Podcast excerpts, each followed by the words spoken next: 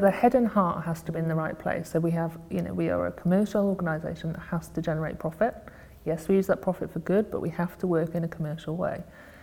And that requires your head to be in the right space. But that has to also be tapped into. Your heart truly eats, sleeps and breathes what we do and what we stand for and the way that we approach conversations, the way that we approach any piece of work that we do, any project that we initiate.